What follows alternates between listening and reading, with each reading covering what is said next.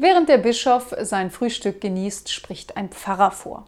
Höflich lädt ihn der Bischof ein, doch mit ihm gemeinsam zu frühstücken. Vielen Dank, Eure Exzellenz, lehnt der Pfarrer ebenso höflich ab. Aber zum einen ist heute Fasttag und zum anderen habe ich zu Hause bereits reichlich gefrühstückt. Ah.